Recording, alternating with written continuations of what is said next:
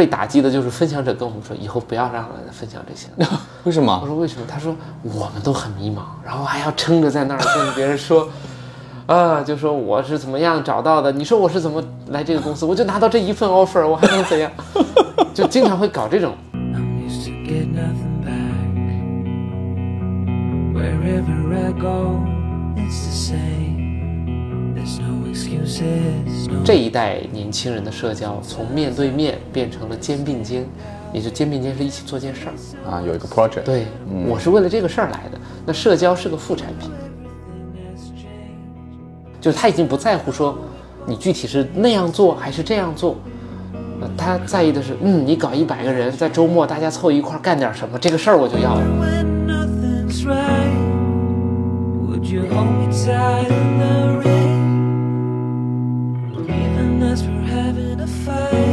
那为什么今天，哪怕是我们前面讲到澄江县的小朋友们啊，都会不觉得当前那个主要的那个事儿，比如说学习，嗯，或者说工作，不再是一个最重要的事儿，嗯，或者没有那么重要，或者没有那么的，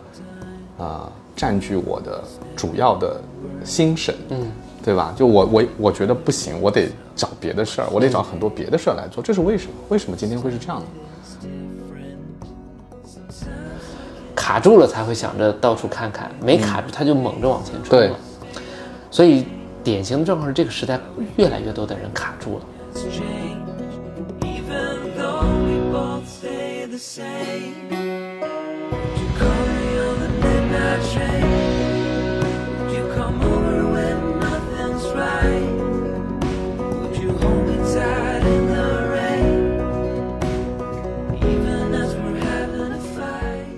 大家好，我是酸奶哥，这是新的一期酸奶哥聊天社啊。今天特别开心啊，就是见到了这个北辰青年的创始人宋超。我之前在朋友圈广告看到过北辰青年，好像是几年前吧。对，两年。啊，对。然后那时候你们投了一些广告的，然后我那时候其实特别好奇，就在想，哎，这是干嘛的？嗯，这好像就是一群年轻人在一起玩儿，对吧？就是看起来好像是去演讲啊，出去徒步呀，反正很多的这种活动。那这个也能打广告呀？我当时在想，这也能赚钱吗？所以我们后来亏了很多。好，待会儿聊这个。就是我当时，因为我是一个就是一直在做 marketing 的人嘛，一直在公司里工作的人，就我们坊间流传，就是当然现在可能改观了，以前坊间流传，大家都是说不要做大学生的生意，尤其是像这种的，就是你是办活动的，我们当时想，大学生付费能力很差那个时候啊，然后呢，付费意愿也不强，然后呢又特别复杂，啊，就是人很简单，但是给给他们搞事儿很复杂，嗯啊，还要跟学校打交道，还要干嘛干嘛，然后有很多的问题。我当时我就看你们广告，我就真的挺好奇的，我想这个到底是个什么事儿？这个事儿真的能赚钱吗？还是他们其实不是要靠赚钱，他们其实有，比如说 NGO 啊、公益组织啊、有基金啊支持啊。我当时其实特别好奇，所以今天也挺开心，就正好你你本尊在这儿，然后我就嗯我就很想了解一下，因为我访问你之前我也看了一些北辰的相关的资料，也知道你们大概就是做了哪些事儿啊什么的，但是我的那些问题其实也还在啊还在，所以我们今天就就聊聊呗。大学生这个点就是啊非常共鸣。啊，我们现在人群中的比例百分之九是大学生，百分之九十是大学生九啊，百分之九是大学生对，所以基本上参与北辰青年付费项目的都是在职的。对，而且集中在二十八到三十八，或者二至少二十八到三十五之间，所以这个还是一个相当大的转换，因为我们面向我们叫做 C 端，就面向用户去进行收费的时候，对于大学生来说，它是门槛就高了。呃，做很多青年人的项目的伙伴都会说，对于大学生来说，只有付费与不付费的区别，没有付多少费的区别。那肯定是，咱们都能回想起那种是没有什么收入的时候，呃，但是北辰青年这种模式呢，它讲究深度连接和深度体验，所以它做的事情一定是人不会很多，啊、但是投入的服务量又会很多，尤其是线下，所以它价格低不了，所以在这种情况下，我们面临的用户会年龄不断的上涨。不过这两年我们开始，今年开始疫情结束之后，把大学生又重新拉回来去服务了，但就以公益的心态了，就在这个板块投入当然也不大，但是也不指望有商业回报，但白领会是我们服务的主力。你为什么会想要棋盘这件事儿？我还真不是那种，就是天然的，一看就是能创业的那种人。大学折腾了好多事儿，可能唯独没怎么做的就是那种创业大赛啊，什么大赛，你大学里多折腾什么事儿？辩论吗？最多的是辩论队。辩论队是个缘分吧，大一从从班级里边的辩论队到学院到学校，就一路就去打。但确实发现自己好喜欢这个东西，啊、就喜欢在这种面面对一个议题快速学习，然后在呃左右互搏的这种观点的思考中推动，然后对一个东西越来越有全貌的了解，呃，然后还有就公益，做很多志愿者的事儿，呃，然后就是学生会等等，呃，那些呢给到自己的确实，呃，就是创创意，然后策划一些东西，但是从来没觉得我要创业或者甚至去商业都感觉自己有点别扭，嗯，就比较文艺青年吧，嗯，所以我做这个事儿就是因为，呃，当时也是辩论队，我我想拉着辩论队一帮人去云南做一个助学的考察，就想去哪里？呃云南的玉溪、澄江，啊，我去过，我去年去抚仙湖嘛，对不对抚？仙湖，啊，是就是整整十二年前，一一十一年，一二年，一二年，嗯，对，一二年三月份，就呃说起来就是我认识一个企业家，这个也挺有意思。就我当时保送研究生了，嗯，然后这个企业家呃在找一个读书助理，他是我们哲学系的一个企业家班的学员，哦，他让我们老师说在班里面给他在系里给他找个读书助理，老师就问我，然后我以为这个企业家是不识字还是怎么样，还要别人陪他读书，或者以为是为了装点门面，嗯，但是老师说这个读一次三百块钱，啊，我觉得这个要比家教划算，然后而且能有人催我读书，这个挺好，然后就去，但这个企业家他其实很棒，他我所有读的书他都会读，而且他会跟我碰撞，嗯，就在这个过程之中，我们聊的就不只是书了，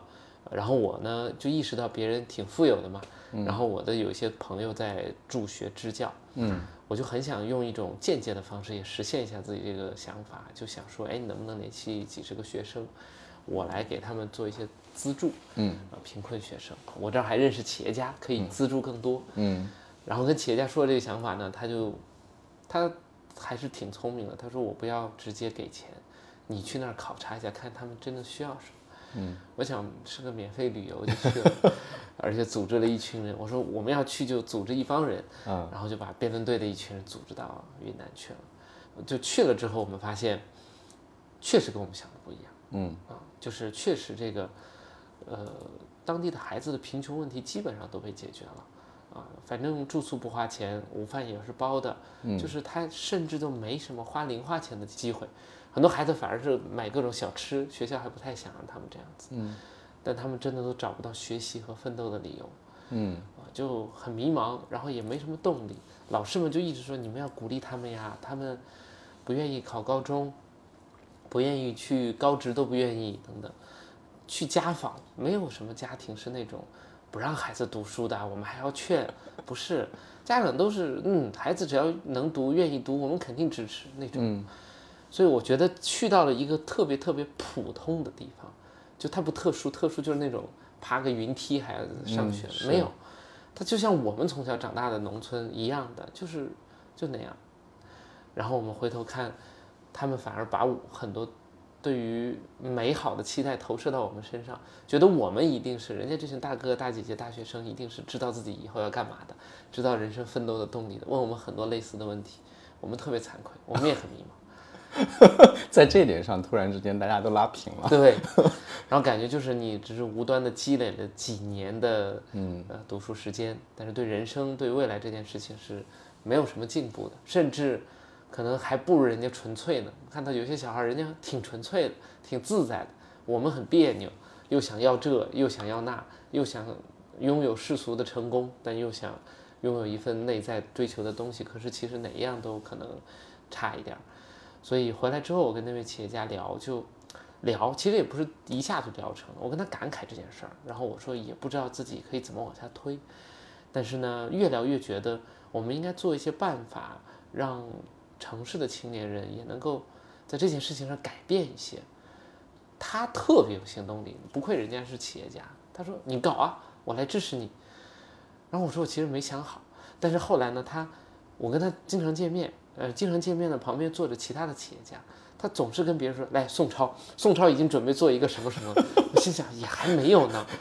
就他是那种气质的人。嗯，但是我觉得就是这种推力，他经常给我打电话说：“哎，你那个怎么样了？”想，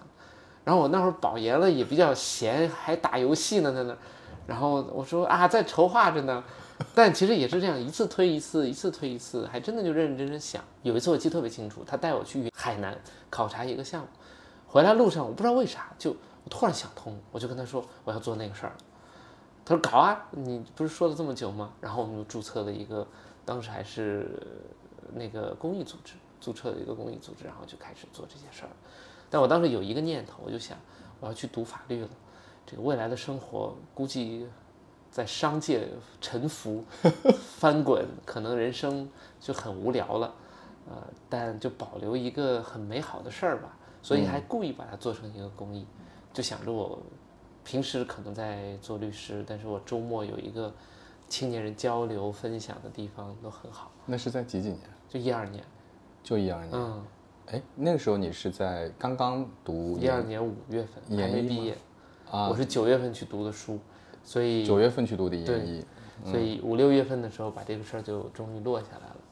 然后就变远程了，嗯，但是就离开了广州，但是这个事儿就一直，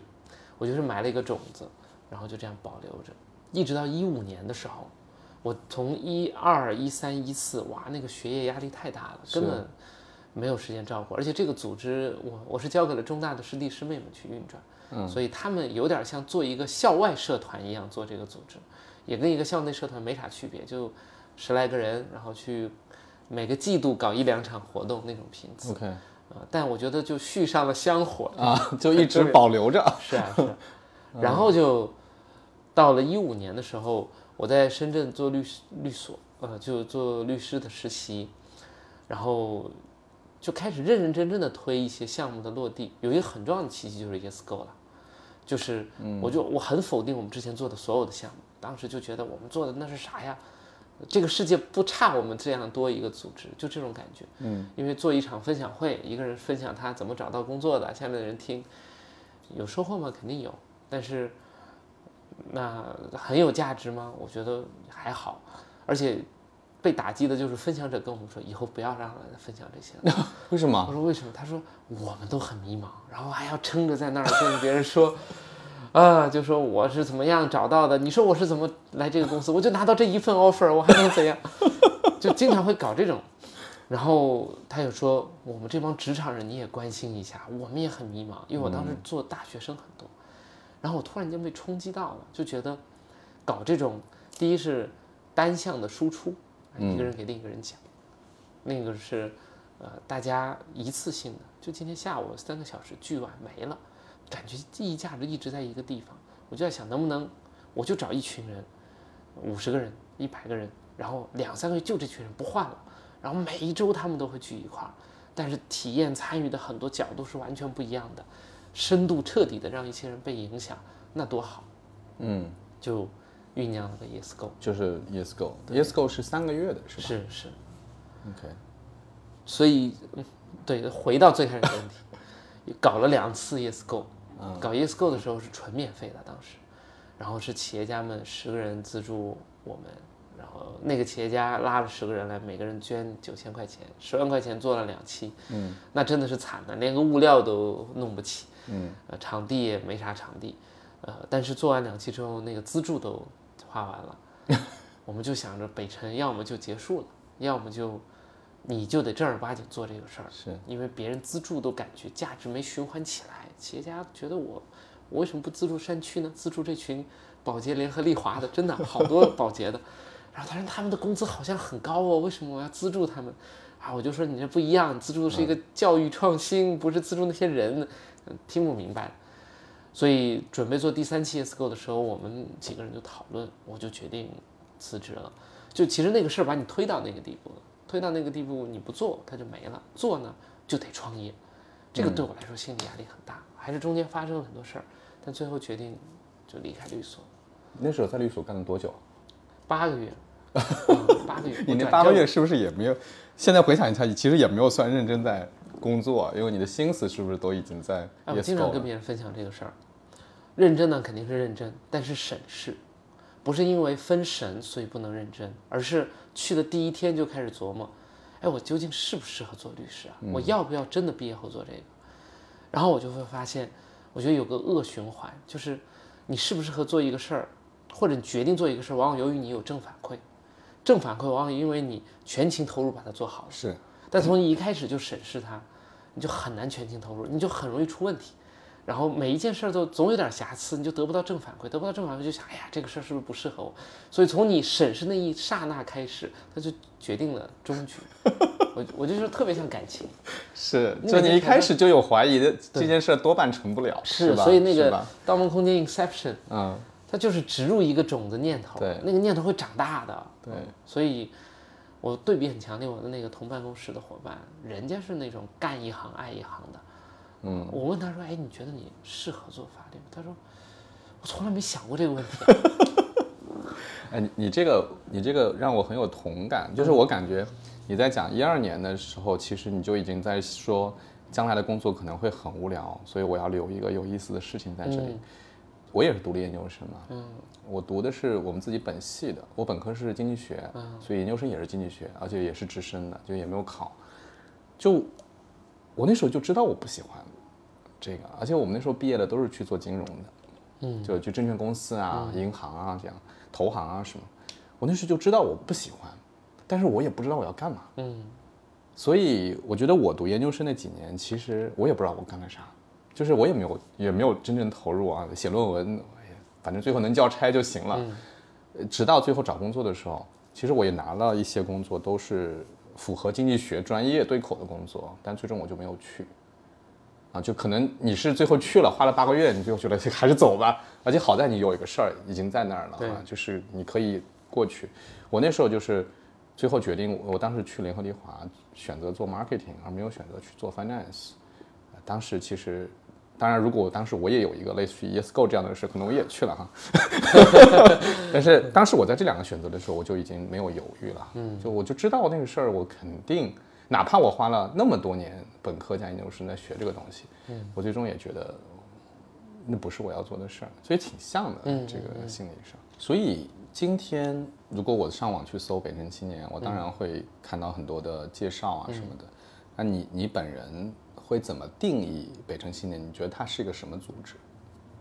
是个什么公司？因为你们现在是个商业企业，是对，啊、我们如果官方定义是北辰青年是一个青年文化和兴趣社交平台，两个词，一青年文化代表着其实它本身是在主张一种生活方式和生活状态，它在倡导这种东西。兴趣社交是我们在整个大的社群里边能长出很多子社群、垂类社群，它其实是帮助年轻人通过喜好、通过话题去认识高质量的陌生的好伙伴，然后去发生连接的。所以这个会是纯商业的视角去看待北辰的。嗯，但很有意思的是，我们过去的六年，公司注册的都是北辰青年教育科技有限公司。哎，对，所以 而且一度我们认为我们是家教育公司，嗯教育创新公司。所以现在不是了吗？现在不这么认为了吗？我发现这个定位会让很多人对我们有点误解，就是一说教育搞培训的，嗯啊，但是我们反而一直在反对培训，呃，当然在反对培训这种形态，就是传输式的，以知识为标的，然后让大家去学会一些东西，生活就能发生改变。嗯，北辰现在的理解是，好多人的问题恰好是因为他们误以为他们获得了很多知识，啊、学习到很多东西就能够让生命发生改变，其实不是，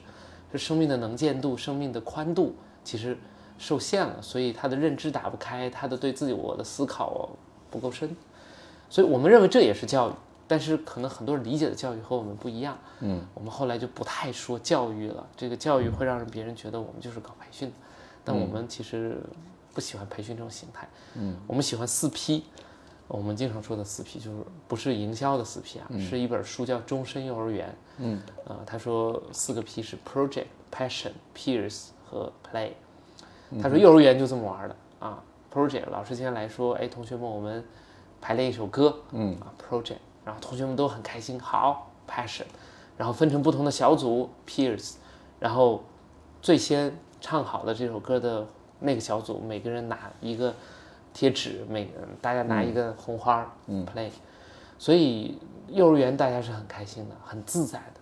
但是传统教育去到应试教育里边就不太有这种状态了，所以我们想把这种还原回来，这也是我们的教育手法吧，嗯，但是也可以理解成人群互动手法、社群组织方方法，啊那都行。嗯，所以介绍北辰青年，这是一个角度，就是它是青年文化和兴趣社交。但另一个角度说说别人听不懂的话，就是我觉得北辰青年就是一个搞实验的地方。搞实验的，对，实验是什么呢？发起一个议题，号召大家参与，结果未知。嗯，比如说最典型的，呃，我们做一场二十四小时隐身实验，就是二十四小时关掉手机，然后去做你任何想哎呀，我想参加这个活动。对，这是很多人期待的。嗯，发起一个议题，哎，关掉手机二十四小时，呃，然后号召大家参与，结果呢未知，嗯，你也不知道会发生什么，但你觉得哎是值得尝试的，所以你看，教育的本质往往是保交付的，对，就是学习前、学习后还有个对比。是那北辰的第一性是实验，实验的本质是开放的，所以他就很难挣到教育培训这种钱。没错。嗯但是他能挣到青年文化、青年行动的引领这种的，不是钱吧？但至少是这样的闭环。那 eSchool 是什么呢？eSchool 就是一群固定的人在一段长时间里做的多次实验。嗯，就哎，这周末我们去采访三十个城市里的劳动者吧。下周末我们可能两天也排出西海登台演出。每个周末都有不同的实验，甚至我们要求六十个同学，每一个人都要发起一次。再给同学们参加，所以基本上参加一次 Yes Yes Go 能够有一百到两百场活动去参加，这里面都是我们叫做实验，但实验目标是就是探索未知，就是去看看我在去做那些事情的时候，我对自己有什么新的领悟，以及我会认识到什么样新的人，所以它就是一次新年实验的呃尝试，所以北辰现在是个做实验的地方，嗯嗯实验的目的是自我探索，啊这个不变。嗯，我有一些问题哈，你对这个下了定义以后，嗯，我有一些问题，呃，让我组织一下我的语言。就是，嗯当然我我跟你差了十二岁啊，就是在中国这个十二岁已经可以差两个代际了。我也会遇到很多这样的呃情况，就是大部分人还是会关注我得到了什么，嗯，就他会关注那个结果，嗯，如果没有那个结果，他会觉得我好像啥也没干，嗯会有这样的这样的感觉。比如说，即使我们讲青年文化，青年文化这个词儿相对来说会比较难落地一点。那我们讲社兴趣社交好了，兴趣社交也有很多的载体，或者它有很多的，就是刚才你说的交付吧。比如说，咱们一起出去旅游吧，旅游它是一个交付，就是我最后出去玩了，我看到了一个景点，然后我在那儿，我在沙漠里拍了照，啊，那个是一个落地。然后你说这个过程当中，我进行了社交，嗯，这场旅行是充满了很多社交活动的，我觉得很多人就会很清楚。比如说，咱们这个是一个相亲活动，嗯，我见了很多的异性，嗯，然后我们聊了，不管我最后有，当然如果最后成了，那就更那个交付就特别强。没有成也没关系，我今天至少见了十个人，我知道这十个人我不喜欢啊，我见了，这也是一个交付，那它也是一个社交活动，对吧？就是其实很多公司或者很多商业，它会落在那个具体的交付上面，但是你你们这儿其实不是的，嗯，对吧？你你们这儿就是拿 YesGo 来举例，YesGo 已经是你说的这些实验的一个浓缩，哦，不叫浓缩吧，集合。集合版，对吧？就是它呃非常高密度的，大家参加各种各样的活动，然后在一段时间内同一群人，那这个它本身还是没有明确的交付，也就是说这个活动其实可以变嘛，对吧？对。就是这次可能我们 YesGo 是这些活动，下次可能是其他的一些活动，而且我也不关注那个活动最后的结果如何，我关注的是那个在这过程中我是不是探索了啊？那这种就是就从商业的角度来讲，非常的难把控，嗯，对吧？就是因为嗯，人家是付钱的，付了钱，我想要有一个确定性的结果，但是我付了钱以后，我第一我付钱的时候我也不知道是什么结果，可能我参加完以后我还是不知道那个结果是什么，嗯，那这个你们怎么应对呢？就是你你是以一个商业的形式，但是不交付确定性的结果，我不知道你你你怎么看这个事儿对？，这个一定是我们复盘琢磨的比较多的。嗯，我觉得先从事实来看，呃，二零二一年加上二零二二年，全国有二十万人报名了 ESCO，嗯，这个数据是比较大的，这里面有一定的广告投放的比例，但是能看到年轻人或者不是年轻人啦，就这个时代的人对于这个项目本身是期待的，当然是报名，不是最终录取参与，因为还有一层付费作为门槛。就是不讨论给钱这件事儿，大家对这种事情还是很期待的。嗯，那我们回头看，其实我们发现，哪怕是实验，面向用户，这里面提供了很确定性的东西。第一层确定性是人，就是他发现我们在所有的宣传里边比较好用的一种宣传是，我们在一个城市寻找一百。嗯，这句话很动人。我们发现为什么它很动人？嗯，因为感觉，感觉你在挑一百个人出来啊那个有点高质量的那种感觉，深度的那种感觉，不浮躁乱乱社交的感觉是在那里的。OK，这是一种确定性，就是我也想找一个组织方能挑出一百个不同职业的人，我也是其中一个，嗯这算是一种确定性了。不同职业也很重要，大家很想看到不同的领域。第二个确定性是，哎，很多用户还是跟我们去聊，是你确定有那次拍戏的两天一夜吧？啊，确定。你确定有那个登台的演讲吗？确定。这些也是呃一个确定性。就如果没有，用户会跟你较真的，为什么承诺了没有？嗯那我我觉得这个是最近我们看一个报道说，这一代年轻人的社交从面对面变成了肩并肩。哎，我觉得这个词哎特别有意思。哎，这怎么怎么理解这句话他说？面对面就是我跟你说话，对是吧？我们俩交流，我们在社交啦，聊吧。这种面对面社交最尴尬的就是一个红娘把两个人凑一块儿，你们聊着，你们怎么不聊啊？嗯 但很尴尬，很容易就起起不了头儿或者聊不下去。肩并肩，他的观点也是，当代人社交要有确定性，也就肩并肩是一起做件事儿。啊，有一个 project，对，我是为了这个事儿来的。那社交是个副产品。另外呢，因为社交线下它需要投入时间，需要整理好衣服、化好妆出去。嗯，那如果真的就完全是人，人是不确定的啊。我见这个人，哎呀，一见面就不想聊了，哎呀，就很失望。但事儿吧，比如说玩这个剧本杀，或者我一起去，哪怕是个读书会，嗯啊，哎，至少这个事情是确定的，大概跑不了啊。这个读书会这个剧本还行。那人呢，顺带的就变成了一个副产品的额外叠加，这样会让社交的效能增加。然后，所以我非常认同这个，就是很多人聊社恐啊，然后这个社恐背后有很多原因啊，但是有一个原因就是，其实社交的不确定感也会带给人一些进入社交的障碍和心理压力，但是事情会成为由头，所以说兴趣社交，兴趣两个字比社交更重要，嗯，兴趣是那个由头。大概对这件事儿大家的认同都在，那就聚一块儿吧。所以我觉得这也是第二个确定性。呃，第三个确定性，我觉得才是根本的确定性。他在报名 ESGO 的时候，他非常确定这是跳出生活之外的一次尝试。这个尝试本身就已经很确定了。就我已经过去两年都是日复一日的这种工作、生活环境、公司的环境，我一定要出去。这个一定要出去看了这个文案就知道这这类事情是我要的。这个确定感，我们后来发现是普遍人的情绪之后的一个自然的外化，就是他已经不在乎说你具体是那样做还是这样做，呃，他在意的是，嗯，你搞一百个人在周末大家凑一块干点什么，这个事儿我就要了。由于我们经常说的内卷或者在职场的压力，呃，生活一切一眼望到底，那他就要这种东西。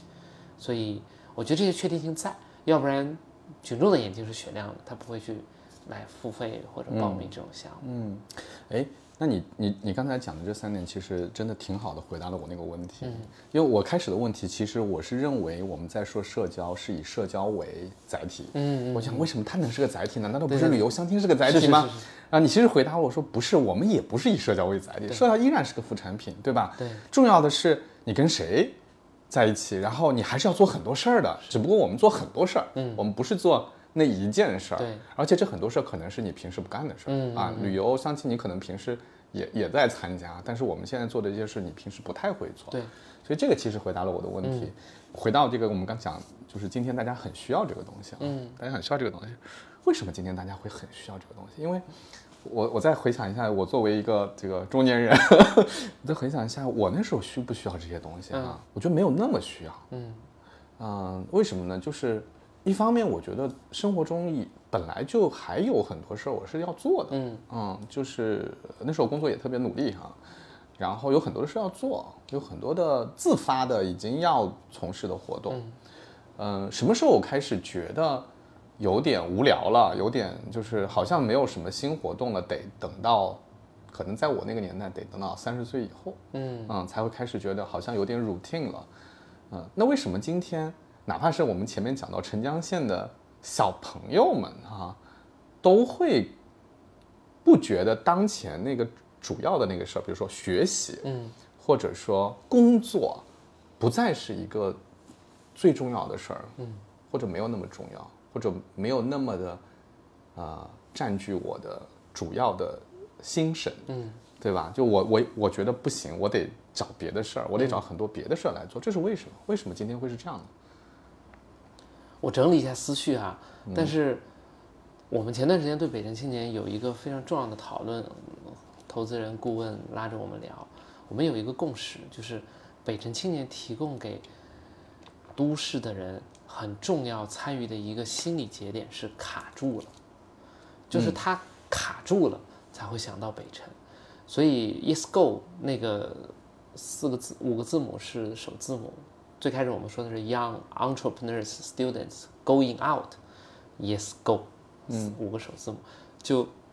一开始啊，年轻的企业人士、学生一起走出来，走出来，Going Out 后面是走出日常的生活。其实大部分人走出日常生活是有一个心理启动机制的，卡住了才会想着到处看看，没卡住他就猛着往前冲对。了。所以典型的状况是这个时代越来越多的人卡住了，但卡住有几个原因。第一个原因是原来的事儿越来越难做，找不到正反馈了，这是一个。我觉得经济下行，包括呃整个时代的变迁，会让很多人发现原来做挺顺的事儿没那么顺了，那得出去看看或者张望一下。但第二个我觉得很根本，也特别重要，就是我们越来越对于以前群众或者大众所兴奋的东西丢掉了光环了。就是，呃，这个怎么说呢？就是我现在作为一个青年从业者，我发现越来越多二十多岁的人开始叩问意义、叩问嗯价值，去做禅修、冥想各种。我觉得不一定是他的工作不顺利，很多人不开心，还真的不是收入低或者工作卡壳，甚至别人觉得他很矫情，但他很委屈。那为啥呢？呃，当然经济学上说，可能人均 GDP 到一亿美金以上，啊、人们对于这种意义感、呃精神的追求会上来。我觉得肯定是物质基础决定很多东西，但另一个就是我们的资讯和信息足够的爆炸的时候，很多东西对我们来说不是那种带着光环、遥不可及、心生向往。随便跟一个同学聊，你就知道啊，原来大厂就那么回事儿。师兄师姐都说了啊，去到那个公司也就那样。这种信息它更直观了，更直观之后，你连个虚假的繁荣，你连个向往的东西都可能很快就被破掉的时候，那我该干嘛？就一下子摆在了面前，可这个问题答不出来，答不出来，人就容易迷茫，又又卡住了。所以我觉得综合一下，就是经济下行、社会波动肯定带给了很多人卡，以及呃物质生活变好，然后也让我们精神上面的追求比以前更挑了。以前可能赚多一点钱就可以了，现在觉得那也不是我想要的生活。其实蛮幸福的，能说这句话，说明国家在变好。是、但确实人们冒出这样的状态。再有就是，我觉得这个呃信息的爆炸和很多原来幻想和向往的东西破灭所导致的，人们对于自己真的要什么这件事情摆在了桌面上。我觉得 AIGC 人工智能往前走，只会让这些东西变成非常非常摆在桌面上的东西。就是当你盯着一个啥都能干的非人类的时候，你会很不自禁的去想，那所以人该干点啥，我们该做什么？啊，然后乐观一点想，当人类拥有大量的闲暇的时候，这些问题都会冒出来，人对意义的追求会变成显著的话题，而不是就放在一边忙着手头的也行。你没有可忙的了，手头那个我觉得会更是，所以我能感受到这种趋势其实比较明显。嗯哎，我我最近呃在读一些书哈、其实也都有提到关于人的闲暇时间会越来越多这件事儿啊。嗯，最有趣的是，一九二零年，哎，二零年，凯恩斯就说过，嗯，说一百年以后，差不多就咱们这时候，说呃人类的很多劳动都会被机器啊什么取代，这人会有大量的空余的时间，他们应该干什么呢？嗯，啊，就在就在讲这个，当然现在可能还没有到他们想的那么好，但是的确也已经会有这个问题。但你看这个事儿是两面的，嗯，另外一面我们又经常会读到说大家觉得好好被压榨呀，对，公司里好忙呀，嗯，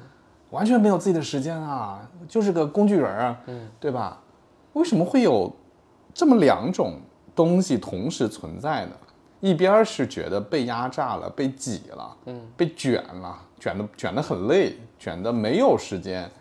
去休息。那最近我我我的听友群里还一直在讨论一个事儿，叫做为啥好多公司都只能单休？嗯我是在读中学的时候，咱们国家改成双休的。嗯我印象特别深刻，因为当时要入试，嗯应该是有一些相相对应的准则，说，哎，我们就改成双休了。那时候是真的是所有的单位都双休的。嗯我大学毕业以后在外企工作，我也一直是在一个双休的企业里面，我从来没有觉得。啊，还有很多公司是在单休嘛？我一直觉得可能是那种小电子厂偷偷摸摸在单休吧。直到这些年，你会突然发现很多大企业会拿出来说，啊，我们要单休，我们不双休。好多特别大的公司，互联网公司，或者是非互联网，但是也是很大的企业，就变成了一个非常明目张胆的事情。这难道不是违反劳动法的？我现在在想这事儿，一方面好像又很卷，对很累；另外一方面，我们又说，哎，好像大家也是。闲暇时间变多了。哎，这个我我最近的感受很强烈，我觉得我们大部分时候真的是信息茧房，我们所接触的圈层是一个和我们关系很强，但在整个社会大局面里边可能比较小的圈层。嗯我最近有个很强的感受是，我是农村长大的，我身边绝大多数亲戚和堂兄弟、表兄弟这些都在失业，他们没有工作，嗯他们努力想找点活干，然后呃房地产行业不行，连呃连搬砖去修房子可能机会都不多了，自己去收个废品啊，或者收个旧家具啊，所以这个时候是直观的能看到机器化生产、自动化真的替代了很多人的工作。然后再加上制造业的各种迁移啊，导致确实国内的工作在比较以体力为主的，会受到了侵蚀。嗯，这个时候网约车、呃快递外卖其实很重要的承担了这个角色，让很多体力劳动者又找到了工作机会。我看到一个新闻是说，广州的美团百分之三十是研究生来的，好像有这么个数据这就。开始清洗了，就是原本 supposed to be 智力劳动者的人，开始往体力劳动者迁徙，那就又把体力劳动者的时间线又挤出去，了。所以我觉得凯恩斯说的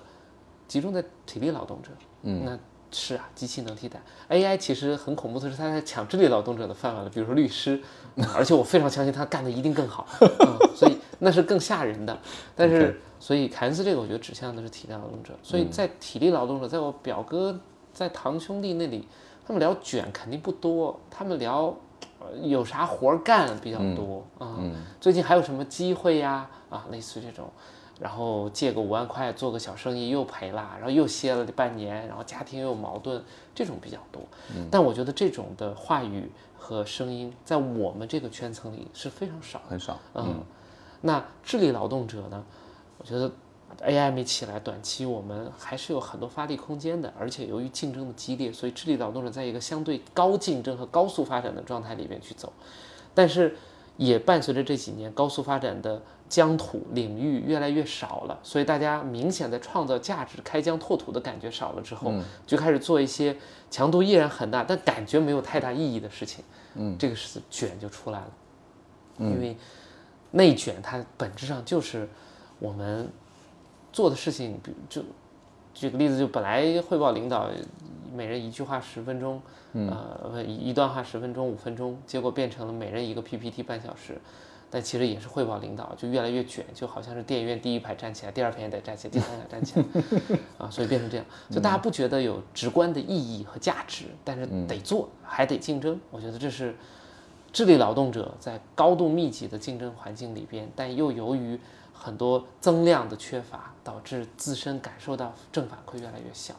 就开始吐槽。嗯，所以，所以我觉得信息茧房这个事儿蛮严重的，就我们所了解的。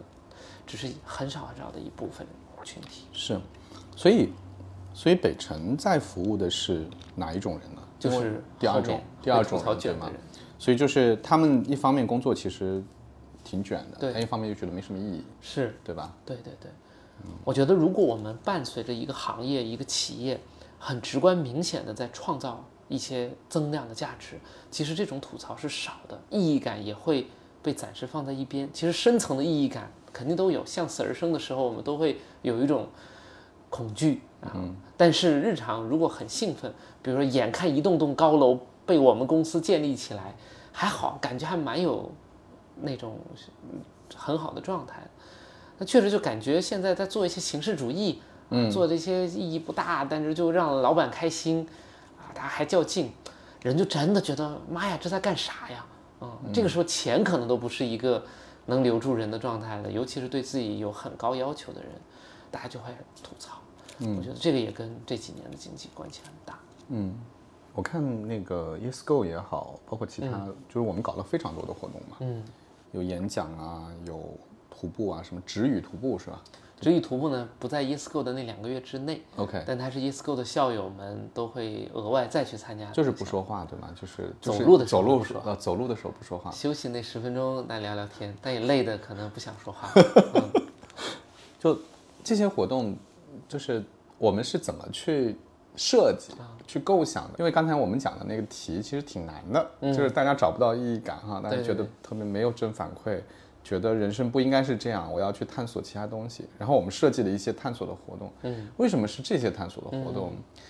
他们能解决问题吗？嗯啊、我我对这个挺好奇。就说到第一期的研发，第一期的研发，我们是三个发起人把自己关起来三天去策划的这个项目。其实最重要的是，我们是综艺节目的爱好者，这很重要。就是搞了那么多分享会、交流会，就觉得哎呀，这太 boring 了。尤其是分享者都向我们吐槽，不要再请他了。我们后来想，那什么有意思？感觉综艺节目很有意思，就是导演早上跟大家说你要干个啥，分不同的组，有任务。然后这两天大家就很嗨的去投入了，觉得这个特好玩儿。然后三个人聚在一块儿，我们有个直觉，就没有任何的理论和背景，就觉得说，那如果我们到两三个月周末两天夜想干什么？我自己的直觉是，因为我对这个世界的参与和实践特别的匮乏，我就想说，我想搞搞商业，商业的各种实践，公益我也想做做实践，艺术我也觉得很好，然后那种户外换一个环境我也觉得很好，然后呃等等就这样开始延展了。所以我们当时第一期其实定了几大主题：商业、公益、艺术，然后还有户外，就这么然后开营结营。其实到现在呢，我们对于公益我们有改变，因为以前公益我们总是找一个公益组织帮人家解决一个什么问题，但后来发现对人家是种打扰，你就两天你能解决啥问题？嗯，然后人家还得配合你，所以到了第六期我们公益就不做了，换了别的。但起头是这么起的，就是通过直觉和通过对我们这几个青年人他向往参与到社会中的哪些侧面来设计的不同主题，但到后面发现其实也不重要，嗯、然后不重要是你再换了发现哎还好，哎再换一个也没啥，就大家确实在意那个事儿是啥，但也不见得一定得是那个事儿。呃，总归你让大家做一些日常生活中没有的，听起来还蛮酷的、蛮有意思的、蛮期待会发生什么的，大体就差不多了。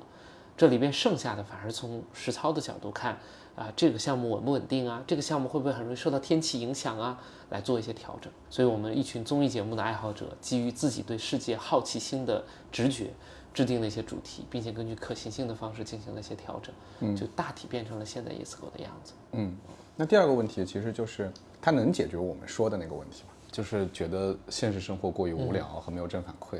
想要探索更多探索。那我们这样的设计能够解决那个问题吗？对我们自己在总结 ESCO 给别人到了什么价值，我觉得从浅到深，最浅层的是真的认识到人了。其实他在一百个人里面不会跟一百个人都很熟，但是基本上会有自己的十多个人的小圈子。这个圈子是经过多次不同的行动跟不同的人接触之后沉淀下来的。这个往往是他在 ESCO 之后延续最久的。嗯，就那个小群，他们经常约，还经常换着 ESCO 的衣服，然后还聚，哎，这个是最直接的。我觉得社交价值、人脉价值是有的。而且很多人经历了 ESCO 之后就辞职了，去到那个人的公司，还有的人就一起创业了，哎，这个挺好。我觉得这是浅层的价值，但它很实用。较深层的价值是自我发现，就是你参与了很多自己从来没参与过的事情的时候，对自己会有些新的觉察。而 ESCO 很强调引导大家觉察这件事儿，所以两天一夜的排戏，第二天公演完了之后会坐下来去做很深的复盘。这个复盘不只是自己去看自己，别人也会给到你反馈。我觉得这两天你有一个什么瞬间特别打动我，哎，这两天我对你有了新的认知，这反馈对一个人很重要，因为正常的生活和工作中，这种直接的反馈，伴侣和上司都很难给到。啊，那能给到那是一种幸运，但在这些场域里边能给到，我们还要求大家在两三个月里，我们线上有个内部的小程序，二十一天自我觉察是要完成的，否则很难毕业。这种刻意的训练也是很重要的，所以每个人其实带走了对自己更多的了解和侧面，我们说高级一点叫做自我可能性的打开。哦，原来我真的是可以在一个小组里面怎么怎么样。第三个也更重要的是，ESCO 的设计里面有特别多积极心理学的成分。然后这反过来讲是来 ESCO 的很多人，因为他卡住了，他状态不见得那么好，当然也不见得说都是压抑的怎么样，就内心对自己还是有一些怀疑，有一些不确定，然后甚至有一些呃最近对自我的否定。但是 ESCO 我们通过社群运营和活动运营的手法，极好的创造了一个极其安全、极其被支持到和给予到的一个场景。我其实很长时间，我虽然在这么设计，但是我没有很显性的把这个当成一个重要要素，会觉得这就是我们这帮人的气质，我们都很温暖。后来我发现不是，这个好重要。我们有很多的环节，人和人的分享，还那么的走心，是因为场域对了。场域对，甚至是因为我们很懂这个分享应该到晚上再进行，白天还要让大家怎么打开，晚上不要开大灯，还要整个场域很暗，就是我们很会做这样的事情，但它就给到了很多人安全，给到很多人疗愈。这个疗愈，我觉得是最深层的一个。为什么？因为你可以没有前面最浅层的那堆朋友，你也可能对自己的一些新的发现，慢慢的呃忘了。但人自信心的建立和对自我接纳的建立是非常重要的。所以，因为你的路还是得你自己走，自己走，重新出发，对自我的接纳和信心有没有足一点，这个真的好重要。积极心理学领域里边，现在常见的做法依然是个案咨询。嗯，个案咨询本身对人就是一种门槛，啊我要我要鼓起勇气去对话一下就很难。另外呢，它一对一，它是一个静态的对话，它需要通过言语的表达什么的，然后需要一个人努力的引导，很考验那个对话者的功力。但 ESCO 这个场域是集体的那种疗愈，呃有点像互助会哈、但我们不会这么聊。互助会也是静态的，在我们看来，但是动态的向外释放，然后能量的给予，而且是综合的，不是说很刻意的，我现在给你能量了，不是，它是个自然而然的。但人出来之后，就真的他觉得哇好了很多。嗯，我觉得，因为我最近在跟一些积极心理学的专家聊，我很荣幸的听到他们的角度来说，这是他们想不到、做不到的一种场景的创造。OK 但他们觉得非常重要，我觉得很重要。整个中国或者整个时代对于积极心理学的要求和渴望，我觉得到了一个非常高。是是是，我有很强烈的感觉。我我最近非非常强烈的感觉就是，呃，绝大部分的问题都不是物理世界的问题。对，嗯，不是说，呃，除了非常极端的情况以外，不是说你身体不舒服，不是说你吃的不好，不是说你穿的不暖，嗯，不是这些问题，问题是你主观的判定。对，你看他是怎么看他的，对吧？所以这个这个你说的很对，就是真的整个社会的需求都到了一个非常高的一个水准。哎、那你刚才讲说你们就是很会，就是很会营造这个场，这这是一个什么？这是一个天赋吗？这是一个直觉吗？我觉得跟创始人肯定有关系。嗯我是一个极度抗拒社交的人，就 MBTI 测试内向值百分之九十二，把我关到山洞里一年应该是很自在的。然后也我是不会去参加北辰现在这些活动，但不是不喜欢 OK 是有比较大的心理障碍，很害怕钻到人群里边，很不适。但我觉得是一种非常棒的起点，就是我内心特别渴望，但是我又由于某些可能过往的经历还是个性，反正就有了障碍。这里边有个很大的矛盾，这个矛盾我给了他一种解决方案，就是我给别人创造这种场景。所以我现在依然都记得我一二年做北辰县第一场活动，哪怕那就是一个简单的分享会，我我坐在角落，首先我坐在角落，啊、我没有参加这个活，我坐在角落策划完了，我看着所有人，我真当时想的一句一个念头是，我的生命要在此刻结束了，我超级满足。就我好喜欢通过自己的努力，让一群人聚在一块儿，看他们交流了起来，看着他们熟络了起来，看着他们有很多的能量的打通和呃内心的这种温暖的流淌，哇，我觉得好值啊，就那种感觉。但由于我是抗拒社交的，我觉得北辰可以保证一点，就是他一定不是给社牛做的活动，他一定是让最社恐的人来到这儿也感觉舒服。所以我们一定不会做很多很多，一听就哇这多尬呀，这不行，这一定会让人局促的。是嗯，用最优雅的方式和最舒服的方式让一个人进入一个场景，我觉得这是从创始人开始到一群加入北辰的人都很很习惯的方法嗯那这真的是一种直觉了。啊。那肯定，因为内容型的和体验型的创造，直觉很重要。对，因为因为我自己在，当然我不是在做这样的活动啊，但是我嗯们会有时候要上课啊什么的。那现在今天的课已经不是，就像你说的，不是那种纯嗯传输式的课了嘛，也会很多的互动啊，然后需要来听课的人也要做很多的输出。嗯其实我有时候就挺担心的，我看那个设计的环节，不是我设计，但是我看那个设计环节，我很担心说，这个环节会不会很尬呀？嗯这环节要是没人说话怎么办呢？这怎么引导呀？嗯，这个有没有什么，就是你告诉我应该怎么弄啊，对吧？我经常会有这种担心，就是所以我看你们搞那么多活动，我其实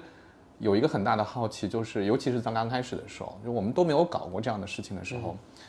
我们是怎么去应对这种万一搞不好怎么办？嗯，或者说不好了，我该怎么去改？嗯，我也没有线索呀。嗯，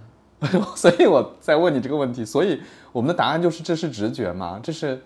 这是天赋吗？我觉得肯定它是一种天赋，就是是一种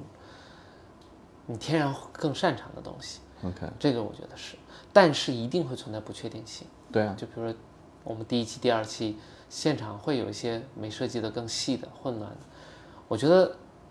我们往前一步和往后一步，往前一步是去努力去拓展、去创造，那是直觉；往后一步就是你的退路在哪儿？嗯，真诚，极度的真诚，就是。比如说，我们做了一场活动，我们觉得哎设计的应该不错了，来到这儿，突然有人举手说，我觉得这个环节很浪费时间，不知道你们主办方咋想？嗯，会有会有，这时候怎么办？嗯，绝大多数人防御机制会上来去解释，然后去怎么样？但是其实放松就好了，极度的接纳所有的观点，并且去说，哎，那我很想听听你是怎么想的，嗯，然后呢，不要去解释我为什么是对的，要解释我是怎么想的。就是哎今天这个环节本来是想说大家刚刚从外面回来，回来呢可能有点疲惫，所以就想着给大家半个小时的留白，大家可以彼此随便交流一下。不过呢，我确实觉得你说的对，你还认同对方。嗯，呃，其实回来之后，很多人在等主办方去发号施令，回来的时间又不一样，可能这个时间延长到了四十五分钟，就感觉我一个下午有一个小时都浪费在你们这儿了，你们主办方没做好。我就确实有这个，你的感受是对的。我很想听听大家有没有别的想法，我有一些想法，但我想听听大家来看看我们怎么把这个优化。其实你会看到你说话的语气、你的状态，能够让别人感受到你不是在说我就是对，你就是错，或者哎呀你在很用力的找一些理由，没有，真诚很能打动人。嗯啊、所以我觉得我们做这一路开始，北辰青年给别人的感受，一个是确实比较细腻，比较体察到用户的感受，从营销到体验。第二个就是，确实是很认真、很真诚的人，就他们不一定绝对的专业。其实有时候我们的一线做的不好，尤其在快速扩张的时候，二一年的时候，现在我们收回来了，就想做得更扎实，但是至少啊还是比较正常的。但如果碰上一两个同事，呃，他的状态在那个场景下还真的是防御的、辩护的，多半也离开我们这里了。所以，嗯，我觉得真诚，他倒不是不只是做北辰，我觉得我做人是这个原则，嗯对我其实刚才其实你也提到一点，就是首先我很认同啊，就真诚是最好的，嗯，最好的回应啊。你们现在团队有一百多人了，对不对？现在没有了，啊现在只有七十多人。七十多人，就是怎么保证这种就从创始人开始的这种，嗯，对这个事儿的认识，然后整个的传递啊，就因为它是个做体验的，对 就是来的人其实从那个主持人。从组织方的工作人员，其实能够非常强烈的感受，因为对这个体验对体验影响非常非常的大。这种你是怎么能够保证说把这个理念、把这种想法、这种很很 subtle 的很多东西很很细微啊、很微妙的这种东西，能够保证整个组织里面大部分的人的确是能够很好的去感知、去执行的。我觉得这里有一个非常有意思的答案，就是嗯他选择本北辰青年本身就是一个筛选，嗯，就是他会来这家公司，就是因为他对这家公司做的这种东西会容易打动他。嗯，可能她男朋友还吐槽她这什么家公司啊，这摸不着。她觉得我很喜欢，你不觉得吗？她理念什么的，嗯，所以来北辰百分之八十的人本身就是渴望情绪价值的人，嗯。啊，这个好重要啊，嗯，也就是说，你的很多培训是后置的，但其实他来这儿，你发现哎都很对味儿，那个对味儿就是都很细，都很敏感，嗯，都很高自尊，都很希望给到别人情绪价值，自己也能得到情绪价值的回应，嗯，所以做这些东西都是一种默契，这占占了一大部分。嗯，接下来才是组织内部的各种文化，或者在一些重大事件中的体察，比如说我们有月度 CEO 复盘，每个月我也会给全公司的人进行业务的复盘。那站在那儿，大家能感受到这个负责人还是还是比较坦诚的，比较实在的啊，这个肯定是一个点啊。比如他来到这儿，哎，他的上司跟他对话，发现哎，这个上司还比较温和，比较善意。比如说，哎呀，出了一个事儿，他感觉又要劈头盖脸的骂了，结果发现哎，不是啊，在这里大家是那种愿意去接纳彼此，愿意去一起面对的。小小的每一个节点在强化这种认知，所以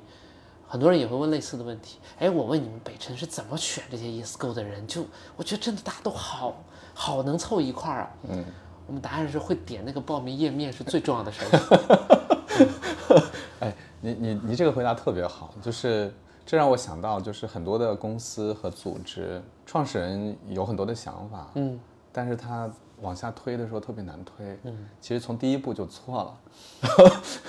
第一步他就不是靠这个理念吸引来的人，嗯，那当然就推起来就特别的难，筛选就特别的成本特别的高，的确是，就是对理理念吸引来的人，那大部分就已经同频了。对，北辰的一半的员工都是用户，嗯，这个也很有意思，就是他是参加活动之后，哎，我能不能加入你们？然后就也很同频。嗯，这个讲的是员工啊，就是从来参加活动的这些用户啊，前前后后也已经很多人了，对吧？上万人应该有了吧？参加过所有的。参加过 ESGO 的都有上万了，参加过所有的应该是十万级的。OK，嗯，就是我的理解是，这些人本身本身他就已经是一个非常积极的想要探索自我的人了，对吗？对对对，上次我不我们不是在电话里还嗯聊到这个问题嘛，就是，嗯，尤其是像我这个年纪的中年人，对吧？今天普遍存在着对年轻人的一种，我我我不知道它应该叫偏见，还是刻板印象，还是什么？大家都会说，嗯，九零后、九五后，九零后今天都已经不能算特别年轻了，嗯。啊，就是大家都会说啊，年轻一代跟那个之前的人的精神状态非常的不一样，嗯。啊，就是之前可能都挺热血海贼王式的这种征服世界的这种热情，然后你会觉得哇，特别特别积积极向上啊、然后今天很多年轻人就会非常的反积极向上，嗯，他从态度上就反对这个，包括我们看互联网的舆论哈、从表达上大家都会特别的仇视，有时候甚至是嗯这种好像很积极向上的态度啊。上次跟你说到那个微博上那个 case 嘛，就贾静雯呃健身结果呃非常好，然后就晒了一下自己的成果，结果下面的评论都是你这是在煽动身材焦虑，你这是在干嘛？就是啊，好像自律都变成了一种罪，嗯啊，就是追求进步变成了一个呃变成了一个负面的东西，嗯。啊，我前面就先加了个前缀，我说这可能是中年人的刻板印象，我们就很容易把一些态度给放大了、啊，觉得好像它代表了很多很多人。我不知道你你怎么看，因为你跟你在搞年轻人的活动，对，上次也聊到这个，就是我曾经录了一个视频放到抖音，在讲我曾经见过一个最优秀的同事，就是那种不二过。每当他犯了一个问题错误，他一定不允许自己犯第二次，他去复盘总结经验。我觉得是一个我很发自内心的感慨，真的有这样一个人。结果一百多条评论全都是说我的，说的很难听，嗯然后说又在卷人大家啦，滚蛋呐，你这种，嗯，然后我当时就很好奇，但我一下子感觉到，就是很多人在日常的生活中是不痛快的，他需要出口。对，日常生活中，他是被要求着做意义很低的所谓的努力和上进，往往是来自于领导，而且领导又在群里开始怎么样，然后有些人还在那儿呃逢迎一下，就看得更恶心了。啊，领导就鼓励你看人家小张怎么怎么样，但就这种气氛、这种气焰，让人已经活在了一个无意义的假象的努力，或者为了努力而努力，找不到意义感的状态中。嗯，这个时候人的情绪需要出口，需要一些靶子。这个靶子他已经不加分别了，很多时候他看到了一些努力的人，都会想去扔个砖头过去。嗯我去你的，不想看见你们这种了。嗯我自己会觉得这样的人，我身边是，就是不是说，哎，这是我们不认识的一群人，负能量的。我觉得不是这样的人，我日常中都能听到我的同事这么开玩笑的在吐槽，嗯，你可别卷我们啦什么的。然后我觉得，就是有很强烈的一些人发出之后，受到了集体的一种响应和回应，在戏谑和群嘲的去玩这些语言层面的东西。我觉得是因为集体层面大家感受到的正反馈都在变低，在工作中，在职场中，其实压力有没有？从始至终肯定都有。几十年来，职场都会给到人压力，嗯，但是大家越来越感受不到压力给到自己的正反馈，就是爱拼才能赢，嗯不一定，爱拼谁知道会不会赢啊？等等，我今今天刚看了一个知乎，说一个香港当年的命案，一个警察，呃，杀了好多警察，啊，多年间，最后查出来，他是有好多次考试排第一，然后这是个很小的细节，排前面，但最后还是没有被升职还是怎样的？嗯，哎，留言区大家抓的是这句话，嗯，就留言区很多网友说。那你不看看为什么这个人这么怎么样？什么？这不是警局的问题吗？什么？嗯嗯就你看他多敏锐，就在抓这些，那么长一个故事，嗯，抓这个为什么？共鸣、共情，是那种被堵住的出口，他需要发泄。所以我觉得，其实抖音上的我就是个靶子而已，人家才不管你怎么样呢。对，但是我有一个很重要的发现是，对于绝大多数人来说，在集体公共语言里，戏谑归戏谑，内心对于真的变好，然后对于善意是有追求的，但是需要一个更安全的环境和真正让他在意和走心的时刻。而日常中那些他是不走心的，他也不见得需要走心，所以他嘲讽、攻击，他在公司里就是那样，他去发泄。但 Yes Go 就会遇到这样的人。哎，我很想表达的是，抖音和 B 站都是不同的。嗯我经常跟别人说，一个在微博上地图炮骂人，在抖音上吐槽发泄的人，去到 B 站上，可能他的表达和话语是很积极、很正向、很温暖的。我是真见过，我就就这样的朋友，就是我觉得不是什么人，也不是这一代人怎么样了，嗯然后我觉得这一代人有他的，比如说他发现，哎，我们原来可以公开的讨论和吐槽啊，那我也要吐槽啊，真他妈太卷了，可以。嗯但是同时呢，人是很多面，以及人会把很多自己的不同面交给不同的场景和场域的。我交给 B 站的，因为嗯还要答题呢，而且 B 站的很多弹幕都很可爱啊，很温暖。哎，我在这儿投射出来的是我善意的一面。但是我在微博反正说点话无所谓，而且这些人都在骂啊，我就不自觉的也想跟一句，这就是场景和氛围，又在把人不同的安放点安放出去，所以我认为这是一个相对复杂的话题，它不能一概而论的说这一代人怎么了，或者我们集体的都咋了，其实是更多的声音得以被更多的出口去释放了，然后我们本来就是综合和那个集体都在那儿的一个状态，只不过确实我觉得当代人卡住了和堵住了的状态会更严重，不是高歌猛进一路向前了，所以它会加剧某些东西的出现。嗯嗯，从你的角度来看，就是北辰今年现在在做这些事儿嘛，将来会怎么样？就是你你有你有想过，它未来会变成什么样吗？它会做什么事儿吗？从商业上说啊，我们现在主要的产品叫做营队式产品营，ESCO 队是个营队啊，营就是是一个 camp，camp，OK，、就一个城市找到一百个人，他们其实就是个 camp，、只是他们不是连续三个月，平时还上班，但周末就像营队一样又集结起来做点事儿。营队是跳出日常的，日常我肯定不可能生活在营队，我生活在我的日常，所以这是我们可能一款旗舰式的产品。嗯，但我不会总在搞营队。所以你问下一步北辰会在哪儿？今年开始，我们开始做一个非常重要的变化，就是进入青年人的衣食住行之中。嗯，这是我们在做的，而且这是我们觉得一定要做的。因为一旦你发现你的使命是陪伴青年，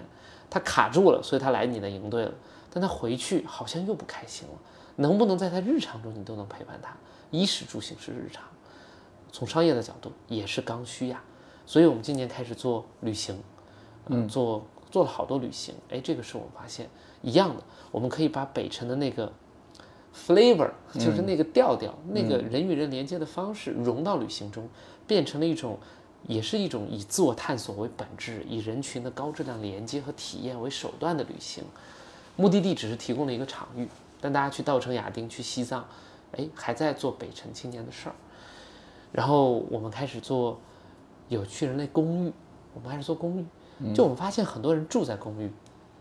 他可能还真的不想去住城中村，想住一个比较好的公寓式的一种氛围，但他向往的其实是，你看楼底下还有一个客厅，大家可能看电影啊什么的，然后住在这儿，宣传的很多企业也是这么宣传的，青年社区，是。他其实就是二房东，其实就是住在自己屋，隔壁也不认识。去到一楼看电影还有点尬，那边两个情侣他也不认识，然后看不下去了走了，回去自己屋里了。所以对我们来说，如果你真的要做 community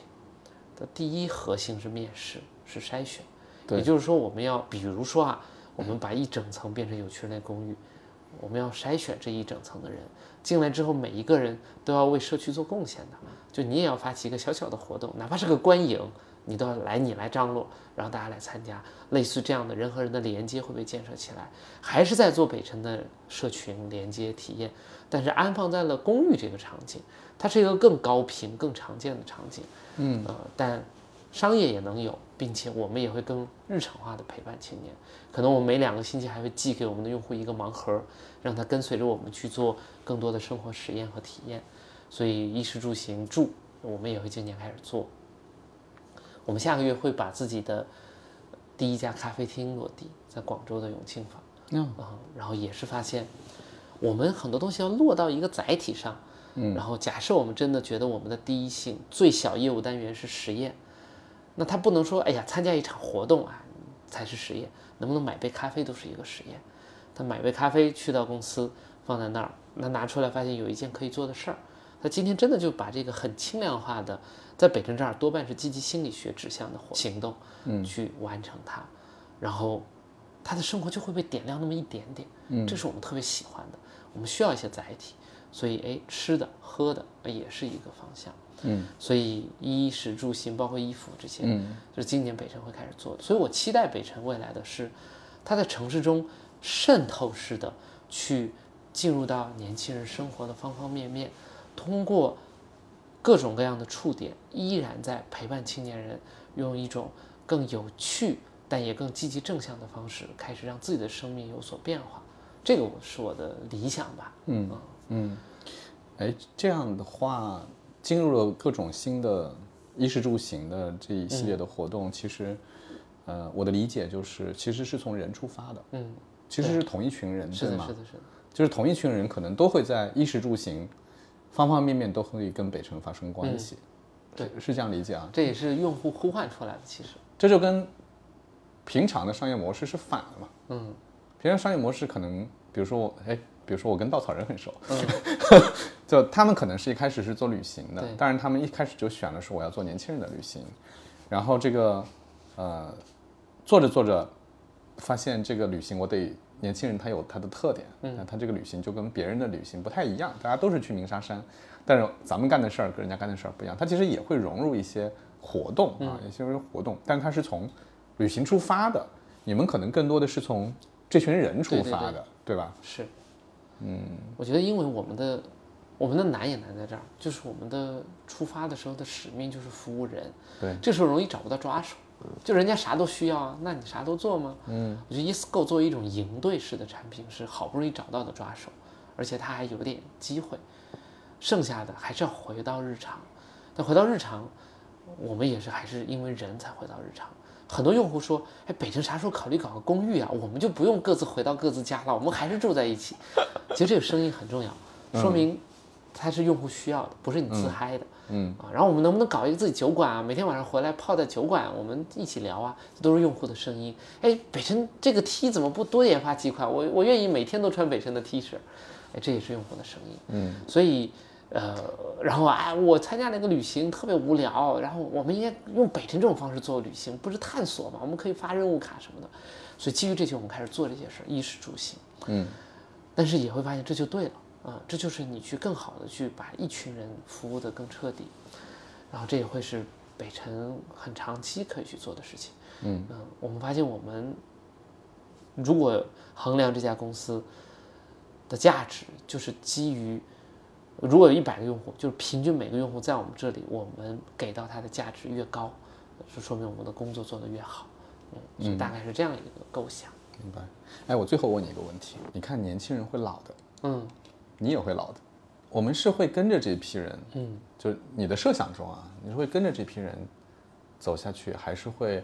长时间的关注在年轻人这个群体？因为为什么这么问呢？就是我们会发现这种探索对自我的探索这个高发期，它其实是在这段时间，对就是读大学、大学毕业、结婚前，嗯，这个高发期可能可能 到了我这个我的同龄人可能就比较少了，嗯。这种探索的欲望和热情它就下降了，对对吧？但是呢，这又跟会跟你自己想做的事情，嗯，会发生牵引，你也会变嘛。你今天关注的这个事儿，跟你将来关注的事可能也会变。呃你你你是怎么看这个事儿的？这个问题？我肯定是长期还是很兴奋于做二三十岁人的事儿 OK 因为你面对一个可塑性更强、主动探索诉求更强的群体，那种正反馈很大。就是你有一份能力，呃，给到一群人，你还得塞给人家四五十岁的人。但很幸运的，我看到很多四五十岁的人非常的开放、好奇、少年感，我觉得这越来越多了，特别好。哎，对，我看到你们那个介绍里面说，你们最大的年龄60最大才六十多岁对，啊。真的，而且远比很多二十多岁人少年感。对，所以呃，我觉得从概率角度哈，就是二三十岁的人更加主动的愿意探索自己，更加有可塑性，以及你对他有点影响，给这个社会带来的正向改变，这所有的都是最大杠杆。我这个让人觉得特别的有魅力，嗯呃愿意停留在这个群体。手法我一点都不担心，我说的手法就是，哎呀，那过十年年轻人喜欢的东西你不是不熟了吗？我现在都不熟了，或者我一直都没那么熟，我一直就不是一个这个时尚或者追求先锋体验的人，真不是。呃，但是我觉得我很能找到自己的位置。然后比如说我们最近几年做的有趣人类大会，从一九年做的那一届，我是开场前一天才去到有趣人大会现场看到，哎，那这个装置是啥？这个词是啥意思啊？这是什么组织啊？我在问我们的策划的负责人，那策划的负责人很小，九六年、九七年的啊，但他足以 handle 了这所有的事情。但主题我会跟他对，然后深层的理念我会跟他对，所以那个内核我是坚守者，而这个内核我自己追溯到哪儿呢？追溯一百多年前的存在主义吧。我是一个坚决的存在主义的践行者。存在主义讲究人本真的活着，人与人本真的连接，这些是我觉得呃这个时代依然没有比一百年前做的好更多的地方。我会坚决的捍卫这个。表达手法，时代都有时代的方式，然后但是这个底层是，我觉得人同此心，而且不见得更好，甚至在更坏，单子化、工具化这种状态，其实人好像更严重。嗯，那我守住这个就好了，剩下的交给属于每个时代在前沿乘风破浪的年轻人去创造，甚至我们现在不仅是公司的人创造，是让用户去创造了，那就更加的生猛鲜活了。嗯，但是那个底色我在捍卫着就够了。嗯，所以这是我可能跟这家公司的关系吧，长期以来。就是永远的北辰青年，对对对，永远的青年。那个内核，但我是被滋养的那个人，然后也能够被这种，我觉得会对比就很强烈，因为我是八九年三十四岁了，然后会跟很多同龄人去，前段时间跟我在村里的那些发小，二十年没见，重新见面，呃，在前段时间又跟我们律所以前的人和读法律的同学见面，我有一种跟他们有点太不一样的感觉，格格不入。嗯，他们开我玩笑，他说：“超哥，你还在搞社团呢，还在搞咱们大学那些东西呢。”嗯，我我把这个当做一种夸奖，或者当做一种让我开心的反馈。嗯，就说明我表达出的状态依然是一个，其实好多人很怀念但早就回不去的状态。嗯，是的，嗯，然后好多人还在群里边给领导鼓掌，嗯，还他不一定喜欢，是但他没有那么能从容的去做一些自己觉得发自内心很兴奋。不自由。对，我觉得我赢得了这个生存空间，那我就一定要把这个生存空间给更多的人创造出那个真正的价值，因为这是一份荣幸。我觉得这个荣幸源自于那个企业家，呃，动不动就是哎你那个搞怎么样？我觉得没有那些推动，我也是一个法律人，不一定喜欢着自己的工作，倒不是说法律不好，是我确实不适合，但是感觉也不敢去换工作，我就这样坐着，然后周末可能做点公益，我多半是在一个夹缝中寻找自己生存空间的人。但我现在百分之九十九在做的事情，我都觉得我是那种发自内心兴奋的，呃，只是商业上还有待解决，但是发自内心觉得我好期待呀，下个月我们还要做的事好期待呀，哎，我觉得能这样活着还是一种幸运。嗯是我挺羡慕的，我觉得听完以后都觉得，嗯嗯，特别好，这个状态特别好。所以我我我爱人经常有句话，他说，他说老天爷让我们能做自己想做的事儿，只有一个原因，就是你得让更多的人活得更好，否则老天爷很公平的，他不会让一小部分人就活得更好。为什么？凭什么？是因为你有责任。啊，我非常认同这句话。我觉得，因为我从小到大有一种心理的，有一点别扭哈。我跟我室友说，每次我觉得最近很顺利的时候，我就觉得会有事儿，啊、我觉得活得太舒服了，一定会有问题。我觉得这个心态很不好，很不积极心理学。但是我很认，如果你，哎，很幸运的被推到了一个地方，你可以做点自己真的想做的事儿，嗯，那就真的要把这个事情让更多的人因此而得到更大的价值。这个我很认，而且它会更好的滋养我，让我觉得，嗯，那我就更笃定了，嗯，不是玩个票嗯。好的，那谢谢宋超，今谢谢三大哥谢谢我觉得聊得挺开心的，给我很多启发，就就像老友在相聚一样，嗯是给闲我很多启发，而且就是你前面讲的这种，就你们开始从人出发，从这个。嗯，给他们探索，帮助他们探索自我出发，到衣食住行的这个商业模式啊，纯从商业模式角度来讲，也是我最近几年觉得特别有意思的一种模式，而且我觉得是个趋势啦，是个趋势，从人出发，对，然后去做这些事情，更好的去服务这个人。嗯嗯，我觉得是一个挺有意思的模式，我挺期待看你们后面的发展的。嗯，那等你们做的有点眉目的时候，我们来写个案例吧。好啊。去年呢，我们元气大伤，哦是吗？对，因为在去二二年的一月份扩张到了两倍，准备大干一场春节后，二二月份立刻就疫情来了。嗯但是它不是那种好立刻缩回来，不是的，组织的弹性很差的，因为人已经招到了，对，陪着他们。上海我们陪了大概六个月才开营，人不能裁，收入锐减，嗯，成本又比去年高了两倍，是哇，这个太难受了。是，一直到去年九月底才释放了一些成本，啊，十二月又释放了一些，但已经亏了一两千万。嗯然后今年就踉踉跄跄的站着，然后重新开始。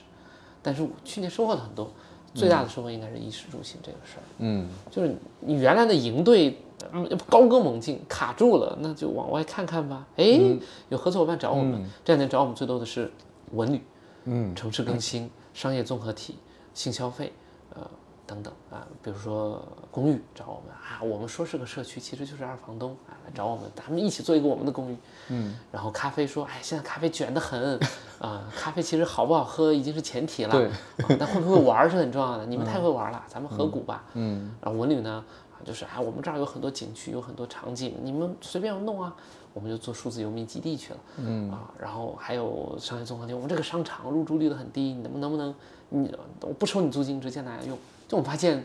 我们反而成了香饽饽。是，因为你们有那个人，对你，们跟那个人在一起，是对，我们有内特别重要。大家就觉得我要人，我要内容，你来吧啊，各种免租。我们在广州那个永庆坊，那是广州日均人流量五万以上，周末十万人人流量，麦当劳对面的一个二层独栋小楼，免租金给我们做咖啡。嗯，他其他大牌他都没给，因为他说我不多一个这样普通的咖啡。是啊，但，嗯，我需要一个会玩的。是啊，开了吗？什么时候开？五二，哎呀，五二零能不能开？计划是五二零。好好，下次去广州要去看一，下。对对对，嗯所以这是都在准备的东西吧。Ok 嗯然后希望能够有一些突破但节奏也很重要一步一步来。对对对不急我觉得真的是你尤其是你们去年经历了这个你肯定 对这个节奏感更加 会重视起来对好呀谢谢宋超谢谢谢谢。谢谢。When i was just a little girl i asked my mother what will i be? Will i be pretty Will I be rich? Here's what she said to me. Que sera, sera. Whatever will be, will be. The future's not ours to see. Que sera, sera. Then I grew up, I fell in love. I asked my sweetheart what lies ahead. Will there be rainbows day after day? Here's what my sweetheart said. Que sera, sera. Whatever will be, will be. The future's not ours to see. Que sera, sera. Now I have children of my own. They ask their mother, What will they be? Will I paint pictures? Will I write books? I tell them tenderly. Que sera, sera. Whatever will be, will be. The future's not ours to see. Que sera, sera. What will be, will